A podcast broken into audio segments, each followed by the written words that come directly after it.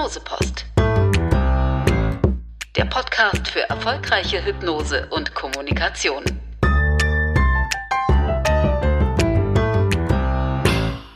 Herzlich willkommen zur dritten Ausgabe der Hypnosepost. Mein Name ist Marc Schmidt. Ich bin wieder zu Gast bei Entrance in Olpe, genauer gesagt bei Theresa und bei Uwe.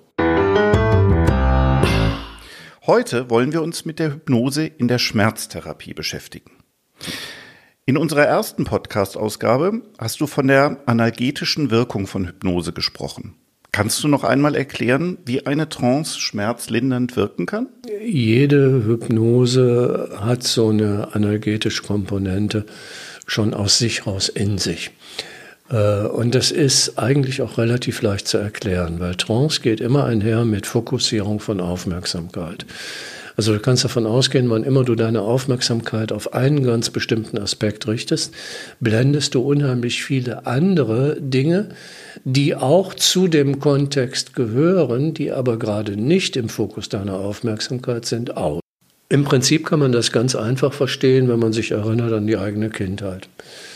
Äh, du bist früher durch die Gegend gelaufen, hast draußen gespielt. Damals haben wir das ja noch gemacht, heute äh, tun die Kinder das ja nicht mehr so. Aber wir sind damals noch draußen rumgelaufen, haben Fußball gespielt. Da ist immer wieder mal einer hingefallen, hat sich die Knie aufgeschlagen, hat einen Moment wehgetan. Du hast geweint, aber das Spiel war wichtiger und irgendwann war der Schmerz unwichtig. Du hast einfach weiter gespielt, weil deine Aufmerksamkeit und dein Interesse aufs Spiel gerichtet war. Wehgetan hat es dann wieder abends, wenn du nach Hause gekommen bist und deine Mutter ist gekommen.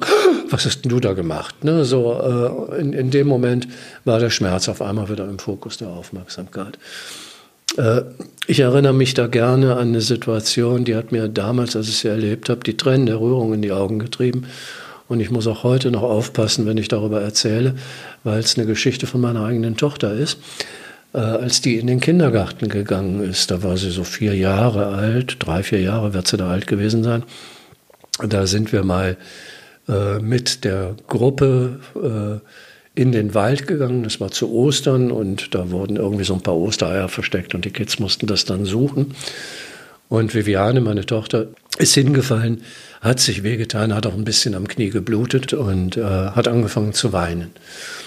Und dann stand sie so da und auf einmal hörte sie auf zu schluchzen und stellte laut so an sich selbst die Frage, wie werde ich denn jetzt wieder froh? Und ich gucke sie so an und auf einmal ist ihr was eingefallen. Das war wirklich also so, äh, ich weiß nicht, was ihr eingefallen ist, aber das war auf einmal strahlte ihr Gesicht wieder. Also ihr ist was eingefallen. Sie hat aufgehört zu weinen und ist losgelaufen. Also sie hat für sich eine äh, sozusagen eine ablenkende Lösung gefunden. Und das ist das, was gemeint ist. Letztendlich hat jede Hypnose, jede Trance einen energetischen Effekt in sich. Es ist halt immer die Frage, wohin schicken wir unsere Aufmerksamkeit? Da, wo wir unsere Aufmerksamkeit hinschicken, da ist unsere Kraft, da ist unsere Energie.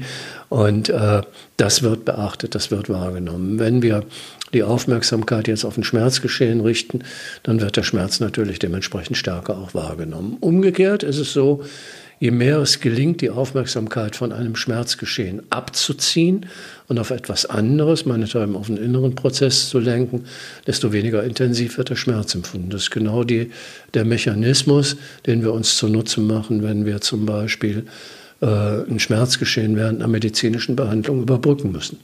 Es gibt ja durchaus Fälle, Gott sei Dank sind sie eher selten, aber es gibt durchaus Fälle, äh, da äh, sind Patienten einer äh, chemischen Medikation in Bezug auf, auf Schmerzauflösung äh, einfach nicht zugänglich. Wenn die mal einen anaphylaktischen Schock gehabt haben, also einen allergischen Schock als Reaktion auf eine Lokalanästhesie, eine lebensbedrohliche, und zwar brutal lebensbedrohliche Komplikation, äh, die dabei entstehen kann, äh, dann äh, können die Leute einfach keine Lokalanästhetika vertragen. Und das heißt, jedes Mal, wenn die zum Arzt gehen und es muss irgendetwas Invasives gemacht werden, müssen die sich entscheiden, entweder ich halte das jetzt so aus oder ich gehe in Vollnarkose.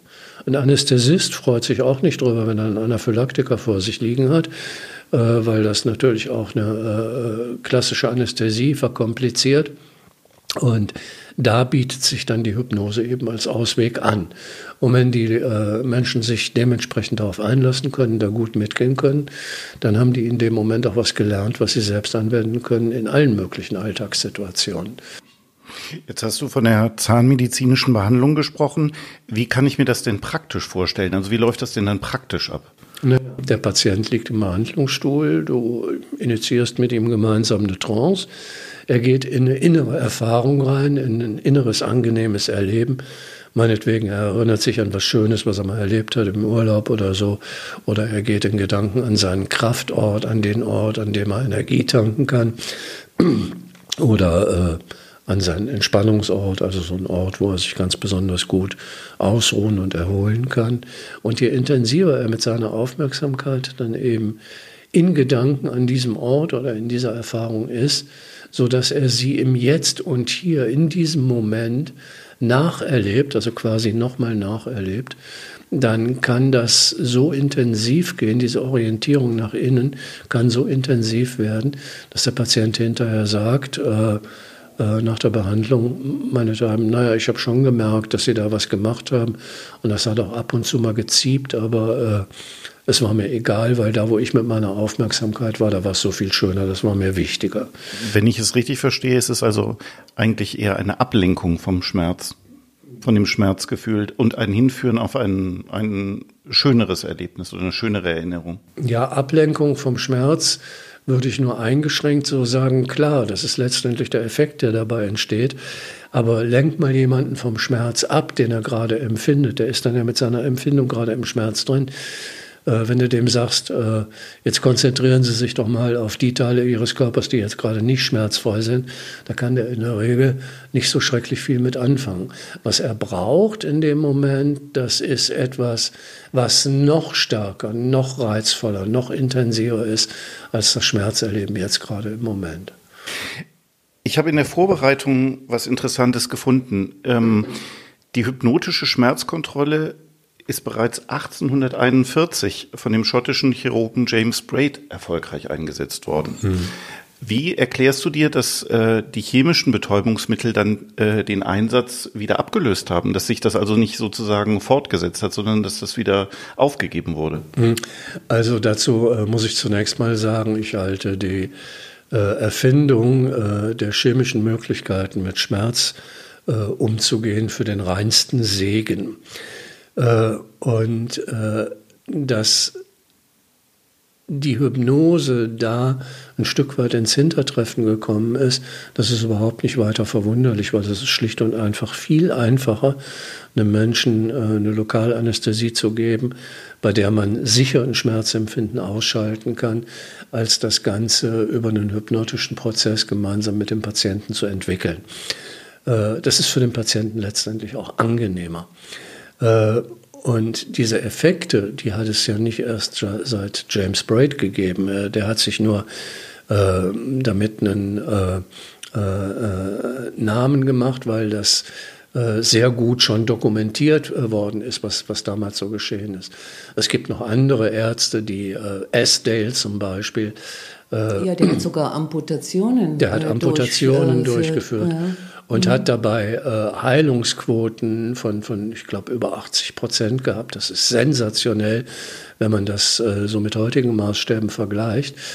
Äh, aber es ist letztendlich viel einfacher und auch praktikabler, das über eine chemische Anästhesie hinzukriegen, da wo das möglich ist. Also ich würde, äh, wenn ich vor der Wahl stehen würde als Zahnarzt, ob ich einen Zahn äh, mit einer Spritze extrahiere oder mit einer Hypnose extrahiere. Ich würde immer die Spritze wählen, wenn es möglich ist. Ist für den Patienten angenehmer und auch für den Zahnarzt. Äh, hat ein paar Nachteile. Ja, das äh, äh, kann man nicht wegdiskutieren, aber unterm Strich überwiegt, glaube ich, überwiegen, glaube ich, die positiven Effekte bei der chemischen Anästhesie. Es geht sogar so weit, wir haben mittlerweile, gibt, gibt es einen Vertreter der, sehr, der, der Hypnose, der sehr intensiv mit Hypnose arbeitet, der aber kategorisch sagt, äh, dass äh, äh, schmerzhafte Behandlungen ohne Betäubung durchzuführen, dass das im Prinzip eine Form von Körperverletzung darstellt und der das radikal ablehnt. Also so weit würde ich nicht gehen, aber ich finde, man sollte die Dinge mit Maß und, und äh, äh, mit Maß durchführen und eben den Leuten auch immer nur das zumuten, was unbedingt nötig ist.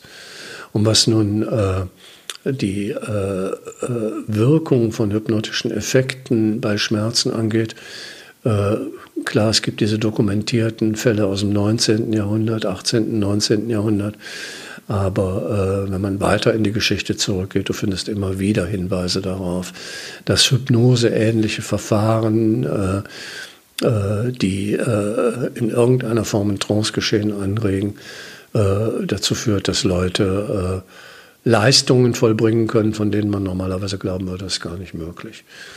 Und wenn du an den, ganz an den Anfang der Geschichte der Medizin überhaupt zurückgehst, äh, die ersten Mediziner, das waren die Schamanen oder, Medizinmännern bei den, bei den indigenen Völkern oder Medizinfrauen, die äh, per se mit Trance arbeiten. Und äh, da, ich, da habe ich Dinge gesehen und erlebt, die einem äh, schlicht und einfach unglaublich vorkommen.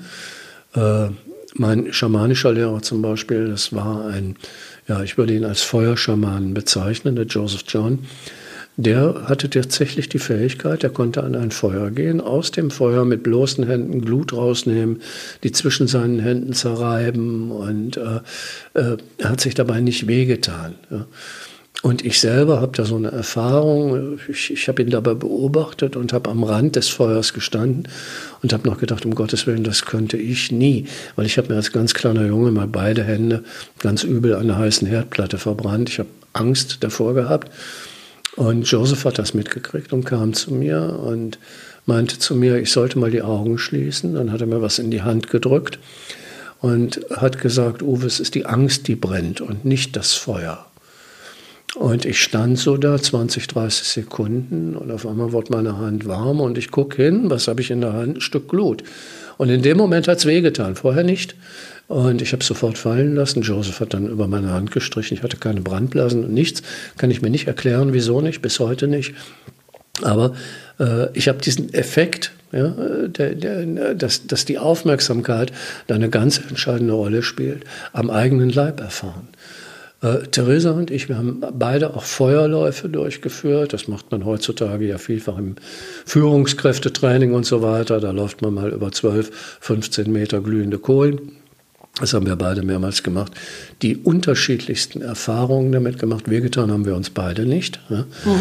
Aber wir haben durchaus erlebt, also ich habe es mal erlebt, dass bei einem Feuerlauf sich Leute auch übel die Füße verbrannt haben. Also es geht beides. Was vielleicht in dem Zusammenhang äh, noch ganz spannend ist, äh, ist in äh, Zeiten, wo ähm, Anästhetika äh, und Schmerzmittel äh, sehr knapp gewesen sind, ne? zum Beispiel im Zweiten Weltkrieg, da haben viele Militärärzte mit Hypnose gearbeitet. Ähm, ich habe äh, noch in Erinnerung, dass es in Belgien eine Ärztin gibt, die Marie-Elisabeth, glaube ich, heißt sie, Femonville die hat an der Uniklinik in Lüttich als erste äh, eine Operation äh, mit Hypnose durchgeführt. Und seitdem sind, äh, ich habe es mal recherchiert, ich glaube, seitdem sind 9000 äh, Operationen äh, in Lüttich äh, durchgeführt worden mit Hypnose. Äh, und das ist schon so, ne, dass die äh, Ärztin Femonville dass die mit dazu beigetragen hat, ne, dass die äh, Hypnose wieder in, die Medi äh, in der Medizin äh, sozusagen wieder eine Renaissance erlebt hat. Äh, was auch daran liegt, ne, weil sie das sehr gut erforscht hat. Ne, sie hat also äh, sehr gut beobachtet, ne, auch was im Gehirn äh, des Patienten, der Patienten abläuft, und sie hat das do dokumentiert. Und was wir auch nicht vergessen dürfen, ähm, weil ich ja äh, sehr gerne über Frauenthemen rede, ähm, auch im stalinistischen Russland äh, sind, Geburts, äh, sind Geburten unter Hypnose durchgeführt worden in sogenannten Hypnotarien. Ne? Und es gibt auch heute wieder eine äh, ich will jetzt nicht sagen, dass es eine Riesentendenz ist, aber es gibt Frauen, ne, die interessieren sich für Geburtsvorbereitung mit Hypnose. Äh, weil äh, das natürlich zum einen ne, die Angst ne, vor den Schmerzen reduziert, ne, die Geburt, das ist auch nachweislich, leichter wird.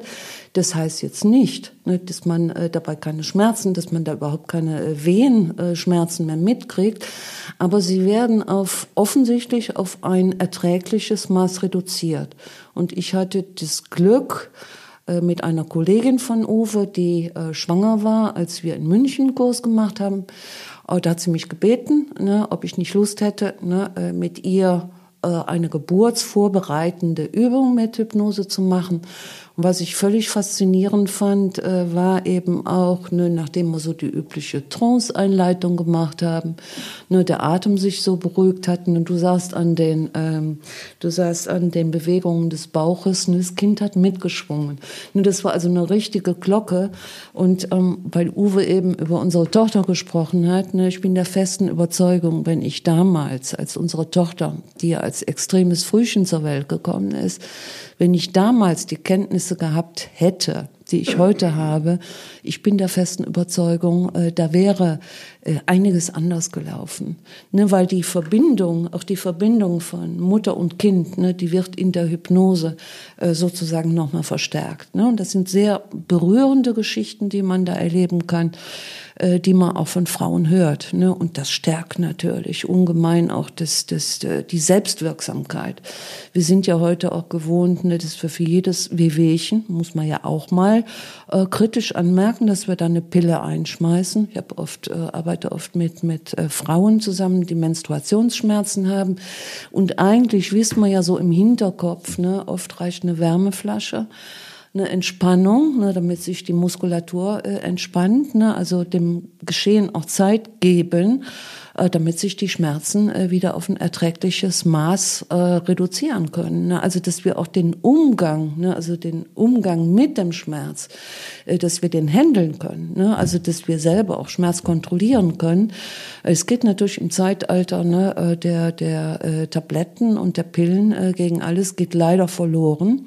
Und da kommt natürlich noch ein anderer Aspekt dazu, ne, das ist eben äh, der große Einfluss der Pharmaindustrie. Ne, da werden natürlich ne, Studien über Medikamente, die ja sehr, sehr teuer sind, ne, die werden, die können das natürlich. Ne, und alles, was die Hypnose betrifft, ne, äh, das sind eben die entsprechenden Gelder in dem Ausmaß nicht da. Ne. Das muss man auch, das wäre so eine kritische Anmerkung mal von mir. Ne, es geht nicht darum, das eine gegen das andere auszuspielen. Ne, aber äh, der Uwe wird mir da sicherlich recht geben als äh, ehemals äh, praktizierender Zahnarzt äh, dass du äh, mit äh, einer hypnotischen Behandlung eben auch sowohl Lokalanästhetika als auch Schmerzmittel, dass äh, du die reduzieren kannst ne, mit einer hypnotischen Behandlung. Also nochmals geht nicht darum, das eine gegen das andere auszuspielen, ne, äh, aber das eben auch das ein Aspekt ist, ne, der sehr, sehr wichtig äh, ist. Ne, weil wir dürfen eines nicht vergessen, nicht alle Menschen ne, äh, sind äh, Anästhetika oder Schmerzmittel zugänglich. Ne, wenn du schwanger bist oder bestimmte Vorerkrankungen oder bestimmte Allergien hast, da ist es oft kontra, äh, kontraindiziert. Ähm, und insofern ist Hypnose schon äh, ein ganz, ganz wichtiges äh, Wirkmittel, das man eben auch in eine normale Behandlung äh, ganz gut integrieren kann. Mhm, was ich da gerne noch zu anmerken möchte, ist, Theresa, du hast über die Einsatzmöglichkeiten von Hypnose im Themenkomplex Schwangerschaft, Geburt mhm. Angesprochen. Mhm. Ich hatte in zwei aufeinanderfolgenden Jahren äh, mal die Möglichkeit, in Österreich mit reinen Hebammengruppen zu arbeiten und denen die Hypnose beizubringen. Mein äh, Themengebiet war also das Seminar, das ich da gehalten habe. Das war Schmerzausschaltung unter der Geburt. Und äh, mir war damals schon klar, also die, die Durchführung dieser Seminare, die hat mir extrem viel Spaß gemacht. Äh, mir war damals schon klar, wenn Hypnose in den Medizinbetrieb reingehört, dann vor allen Dingen in diesen Bereich. Ja.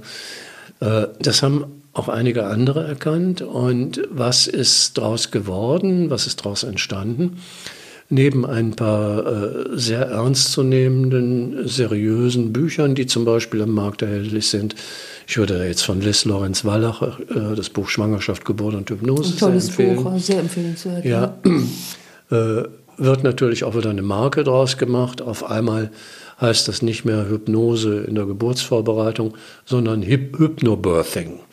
Und dieses Hypnobirthing, das ist, weil es halt so ein schönes Schlagwort ist, das ist das, was jetzt äh, äh, die größere Verbreitung hat.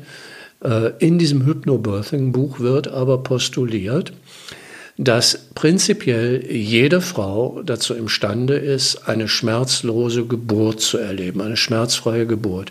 Und das halte ich schlicht und einfach für eine Unverschämtheit. Ja, und ich als Frau äh, muss da auch sagen, ne, äh, dass man mit solchen, da werden ja Erwartungen erzeugt, ne, äh, die äh, nicht realistisch sind. Ne, die treffen noch lange nicht für jede Frau, äh, äh auf jede Frau zu.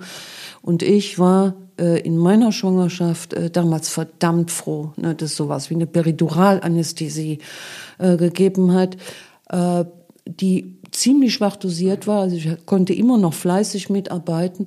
Ich konnte mich nur auf die Geburt äh, konzentrieren. Damals gab es halt noch kein Hypnoseangebot. Ne? Wenn es das gegeben hätte, hätte ich das vielleicht angenommen. Äh, aber zu erwarten, ne, äh, dass mit Hypnose äh, sämtliche Schmerzreize ausgeschaltet sind während der Geburt. Na, vor allen Dingen auch die Art und Weise, wie das kommuniziert ja, das ist wird. Jede Frau ne, kann das, wird da gesagt. Ja, ja. Das trifft und, nicht so. Und ja. das ist schlicht und einfach eine Unverschämtheit, weil wenn du es nicht kannst, hast du versagt. Ja, genau. Und äh, ja, genau. Das ist genau was ist, Punkt. Ja. Was ist das für eine Art, mhm. mit Menschen zu kommunizieren? So kann man das nicht machen. Äh, das ist aber auch, weil du äh, die ähm, Pharmaindustrie angesprochen hast, dass wir von Seiten, äh, die, die Pharmaindustrie ist ja einer der wesentlichen Faktoren im gesamten Medizinbetrieb, die Geld in den Betrieb reinpumpen. Und äh, äh, das findet dann unter anderem auch seinen Niederschlag in, in Form von Fortbildung, die gefördert werden. Wir kriegen da nichts.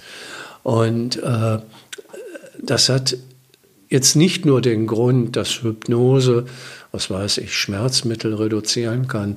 Der Effekt ist zwar signifikant und der ist richtig klasse, aber ich glaube nicht, dass es der Pharmaindustrie darum geht, mehr Schmerzmittel zu verkaufen, weil da verdienen die nicht mehr richtig viel Geld mit. Das ist mittlerweile viel zu billig geworden. Sondern, sondern da geht es um was ganz anderes, um was ganz Grundsätzliches. Vor ein paar Jahren habe ich mal in irgendeiner Zeitung äh, äh, Mitteilung vom Statistischen Bundesamt gelesen, die fünf häufigsten äh, Medikamentenkategorien, äh, die so in Deutschland verkauft werden. Und ich habe mir das damals angeguckt und habe gedacht, ah, interessant.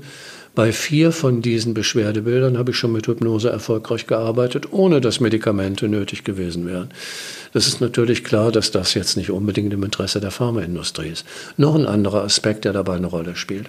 In der Regel ist es ja so, dass wenn neue Medikamente erforscht werden, äh, da werden ja Doppelblindstudien durchgeführt und da gibt es immer eine Kontrollgruppe, die kriegen ein Placebo. Äh, wenn du dir mal anguckst, ja, so äh, welche Wirksamkeit den Placebos zugeschrieben werden und das mit manchen äh, äh, Ergebnissen neuerer Medikamentforschung vergleichst, dann muss ich sagen, in vielen Fällen schneidet das Placebo überhaupt nicht so schlecht ab. Wie wäre es denn, wenn wir unser Geld mal in die Placebo-Forschung stecken würden? Ja? Denn äh, da kommt noch ein ganz anderer Aspekt mit zum Tragen, der ungeheuer wichtig ist. Gerade gestern habe ich es noch gelesen, in Amerika haben sie jetzt eine Studie durchgeführt, äh, die äh, klar zum Ergebnis hatte, dass Antibiotika besonders dann gut und schnell wirken, wenn der Patient daran glaubt, dass sie wirken. Genau. Ja. Das heißt also mhm. im Prinzip, im Prinzip ist es der Glaube an die Wirksamkeit, äh, der einen ungeheuren Einfluss auf die Wirksamkeit eines Medikamentes hat. Und jetzt stell dir das vor, im Zusammenhang mit einer wirklich gut geführten hypnotischen, empathischen Kommunikation. Wenn ich einem Patienten ein Schmerzmittel in die Hand drücke und sage, das wird Ihnen helfen. Ja? Äh, ich, ich äh, nehme es selbst hin und wieder und ich, ich habe beste Erfahrungen damit gemacht. Äh, dann liefere ich dafür den Grundstein, äh, dass das, dass das Medikament beim Patienten möglichst gut aufgenommen werden kann. Wenn ich es ihm in die Hand drücke und, und, und ihm gleichzeitig sage, naja, es kann schon sein, dass das gleich wehtut, hier probieren Sie mal, ob Ihnen das hilft, ja, dann, dann, dann äh, mache ich einen ganz anderen kommunikativen Rahmen auf und genau das, ich habe jetzt gesehen, du hast gelächelt, aber genau das ist das, was in Arztpraxen passiert. Mhm. Ja, es wird streckenweise grottenschlecht kommuniziert mit dem Patienten. Grottenschlecht. Äh, da können Theresa und ich wahrscheinlich stundenlang drüber reden. Ja, da machen wir vielleicht mal eine andere, äh, ja, noch mal einen anderen weil, Podcast. Weil wir drüber. alleine aufgrund der, der, mhm. der Erfahrungen mit unserer Tochter, wir mussten ja mit ihr von Hü, äh, von Hü nach Hott und äh, zu tausenden Ärzten, was uns da alles begegnet ist an äh, Mismatching in der ärztlichen Kommunikation, das geht auf keine Kuhhaut. Wie, wie soll es auch anders sein? Das bringt ihnen ja keiner bei. Ja? Es bringt ihnen keiner bei und äh, alles, was sprechende Medizin betrifft, ne, die wird auch leider sehr schlecht bezahlt. Ne. Das muss man einfach auch mal zur Verteidigung der Ärzte sagen. Dabei ist das Wissen darüber uralt. Paracelsus hat damals gesagt, zuerst heile mit dem Wort, dann mit der Medizin und dann mit dem Messer. Ja? Und bei uns ist es mittlerweile, es hat sich genau umgekehrt entwickelt. Ja. Worauf, wenn du zum Arzt gehst, ne, so je nachdem, was für Beschwerden du hast, was will der? Der will dich, der will dich möglichst schnell eine Operation zu führen. Und das bringt das meiste Geld. Ne? Verstehe. Ich würde aber gerne nochmal auf das Thema Schmerztherapie zurückkommen. Wir haben jetzt ähm, vor allen Dingen über akute Schmerztherapie gesprochen. Wie sieht es denn mit chronischen Schmerzen aus? Wie funktioniert ähm, Hypnose oder Trance bei chronischen Schmerzen? Mhm. Äh, der Umgang mit chronischem Schmerz ist zunächst mal äh, die, die Art des hypnotischen Umgangs besteht, äh, besteht dann darin, dass man mit dem Patienten intensiv Selbsthypnose trainiert. Also der Patient soll lernen, das trifft zwar letztendlich auf jede hypnotische Behandlung zu, also das war immer mein erstes Ziel, dass die Patienten selber lernen dürfen, auf welchem Weg sie am besten in ihre hochindividuelle Form von Trance reinfinden. Aber beim Schmerzchroniker ist das ein ganz wichtiger Aspekt, weil der, wenn er lernt, selbst den Weg in seine Trance zu finden, damit auch den Schlüssel in der Hand hat, sich selbst von dem momentanen Schmerzgeschehen, das er ja empfindet, ablenken zu können. Wie das jetzt im Einzelnen aussieht, das muss man dann eben im äh, jeweiligen Einzelfall auch äh, bewerten und beurteilen. Aber die Selbsthypnose ist da, äh, der, äh, der, der klassische Weg. Und äh, da ist es dann eben so, wenn ein Schmerz sich einmal chronifiziert hat, äh, gibt es im Prinzip ja zwei Möglichkeiten. Es gibt zum einen die Möglichkeit, der Schmerz hat eine klar erkennbare somatische Ursache. Das heißt also, ein Arzt, äh, ein Arzt, der das Geschehen beobachtet, kann die Ursache des Schmerzes benennen, kann den Schmerz aber nicht immer beseitigen. Es gibt halt manchmal so Unfallfolgen und so weiter wenn irgendwas nicht so richtig sauber zusammenwächst. Ich selbst bin gerade in, ich, ich hatte ja diesen, diesen äh, Sturz und äh, da ist nicht alles so physiologisch äh, zusammengewachsen, wie es hätte wachsen sollen. Und ich merke das. Ja, so, äh, ich ich, ich habe Schmerzen. Und das sind Geschichten, die entwickeln sich ja meistens über einen sehr langen Zeitraum. Äh, wie das letztendlich jetzt vom Patienten empfunden wird und, und wie er damit umgeht, das ist, äh, im, in, in, äh, das ist dann eben eine, eine, eine Frage der, der, individuellen Betrachtung aus der Situation raus. Aber das Erlernen äh, von Selbsthypnose, das ist das wichtige Fundament. Und in dem Moment, wo der Patient das kann, kann er an einen äh, äh, äh somatisch bedingten Schmerz eben mit den Dingen rangehen, die ihm am, oder ihr am besten helfen. Ja, das muss man im Einzelfall herausfinden. Anders ist es jetzt, wenn die Schmerzursache nicht so klar ist oder wenn möglicherweise sogar äh, klar ist, da ist überhaupt keine somatische Ursache für vorhanden, sondern das ist ein psychogenbedingter Schmerz. Äh, da gibt es dann die, die äh, Möglichkeit, äh, äh, zum einen solange, der, solange der noch akut ist, kann man auch da wiederum mit allem dagegen arbeiten, was halt hilft. Man, man äh, führt dann eben in Zeiten zurück in der, in, in der Trance, wo dieses Schmerzempfinden noch keine Bedeutung hatte oder dergleichen. Also man kann alles Mögliche machen. Schwierig wird es beim psychogen äh, äh, bedingten chronischen Schmerz. Das ist letztendlich eine Geschichte, wo ich sagen würde, da ist jeder normale Arzt oder jeder normale Zahnarzt mit überfordert. Das erfordert in der Regel eine Psychotherapie. Und wenn der dann in Hypnose gut ausgebildet ist, ne, also im Sinne eines äh, ausgebildeten Hypnotherapeuten, dann ist natürlich auch hier äh, die Hypnose unglaublich segensreich, weil da kann ich zum einen ne, äh, am Schmerz selber arbeiten, als mit dem Patienten zusammen natürlich. Und ich kann natürlich äh, auf der therapeutischen Ebene mal hinschauen, äh, welche psychischen Ursachen könnten dabei eine Rolle spielen. Wobei ich auch hier vorsichtig bin. Ne? Äh, wir sind ja als Menschen äh, ganzheitliche Systeme. Ne, das heißt, ein körperlicher Schmerz drückt sich immer auch äh, auf die Psyche aus und umgekehrt ist es auch, ist es genauso. Ne? Also psychische Probleme oder psychischer Stress drückt sich eben auch körperlich aus. Ne? Wir können das eine vom anderen nicht trennen. Und wenn du jetzt einen Patienten hast, der langes psychosomatisch bedingtes Schmerz Schmerzgeschehen äh, hat, äh, dann kannst du natürlich bei dem auf Widerstand stoßen, wenn du sagst, ja, das ist die Psyche, ne, lieber Mann, ne, lieber Mark oder sonst wer. Dann sagt er zu Recht, ja, wieso meine Psyche mit meiner Psyche ist alles in Ordnung, ne, ich gehöre doch nicht in der Klapse. Ne, und da ist erstmal ganz wichtig, ne, äh, sich diese Zusammenhänge äh, auch gemeinsam klar zu machen, ne, wie sich Schmerzen äh, auf die Psyche auswirken und umgekehrt. Und da hat man unter Umständen äh, schon einen Zugang. Und wenn Hypnose da wirkt, da wirkt sie sehr schnell. Das ist das äh, Tolle daran. Das heißt, für einen chronischen Schmerz beispielsweise wie eine ähm, Arthritis oder ein Rheuma wäre es grundsätzlich auch vorstellbar, Absolut. durch eine Selbsthypnose Absolut. Ja. äh, Unbedingt, ja. Mhm. mit dem Schmerz umzugehen.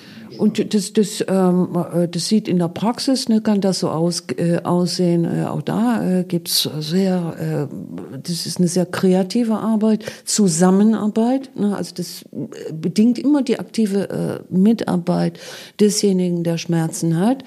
Äh, dass meinetwegen äh, der Schmerz sich als Farbe, als Bild oder als Klang vorgestellt wird. Und oft ist ein Schmerz ja stechend, äh, also dass man auf die Schmerzqualität auch mal hinschaut, ne, was für eine Qualität hat der Schmerz. Und dann kannst du anfangen, ne, meinetwegen, wenn da eine Farbe oder ein Symbol kommt, ne, äh, das eine oder das andere zu verändern. Ne, äh, ne, dass ein Schmerz dann nicht mehr spitz oder stechend, sondern stumpfer äh, wird. Ne, also da kann man äh, sehr schön mit äh, Schmerzqualitäten noch arbeiten. Und was natürlich auch wichtig ist, ne, dass ich mal versuche äh, als Therapeut oder als Arzt, was heißt das denn eigentlich auch äh, in Bezug auf meine Lebensqualität, ne, wenn ich einen chronischen Schmerz habe? Ne, das ist ja für viele Leute, ne, die äh, lange, lange Schmerzen gehabt haben, ne, die können unter Umständen Beruf nicht mehr ausüben.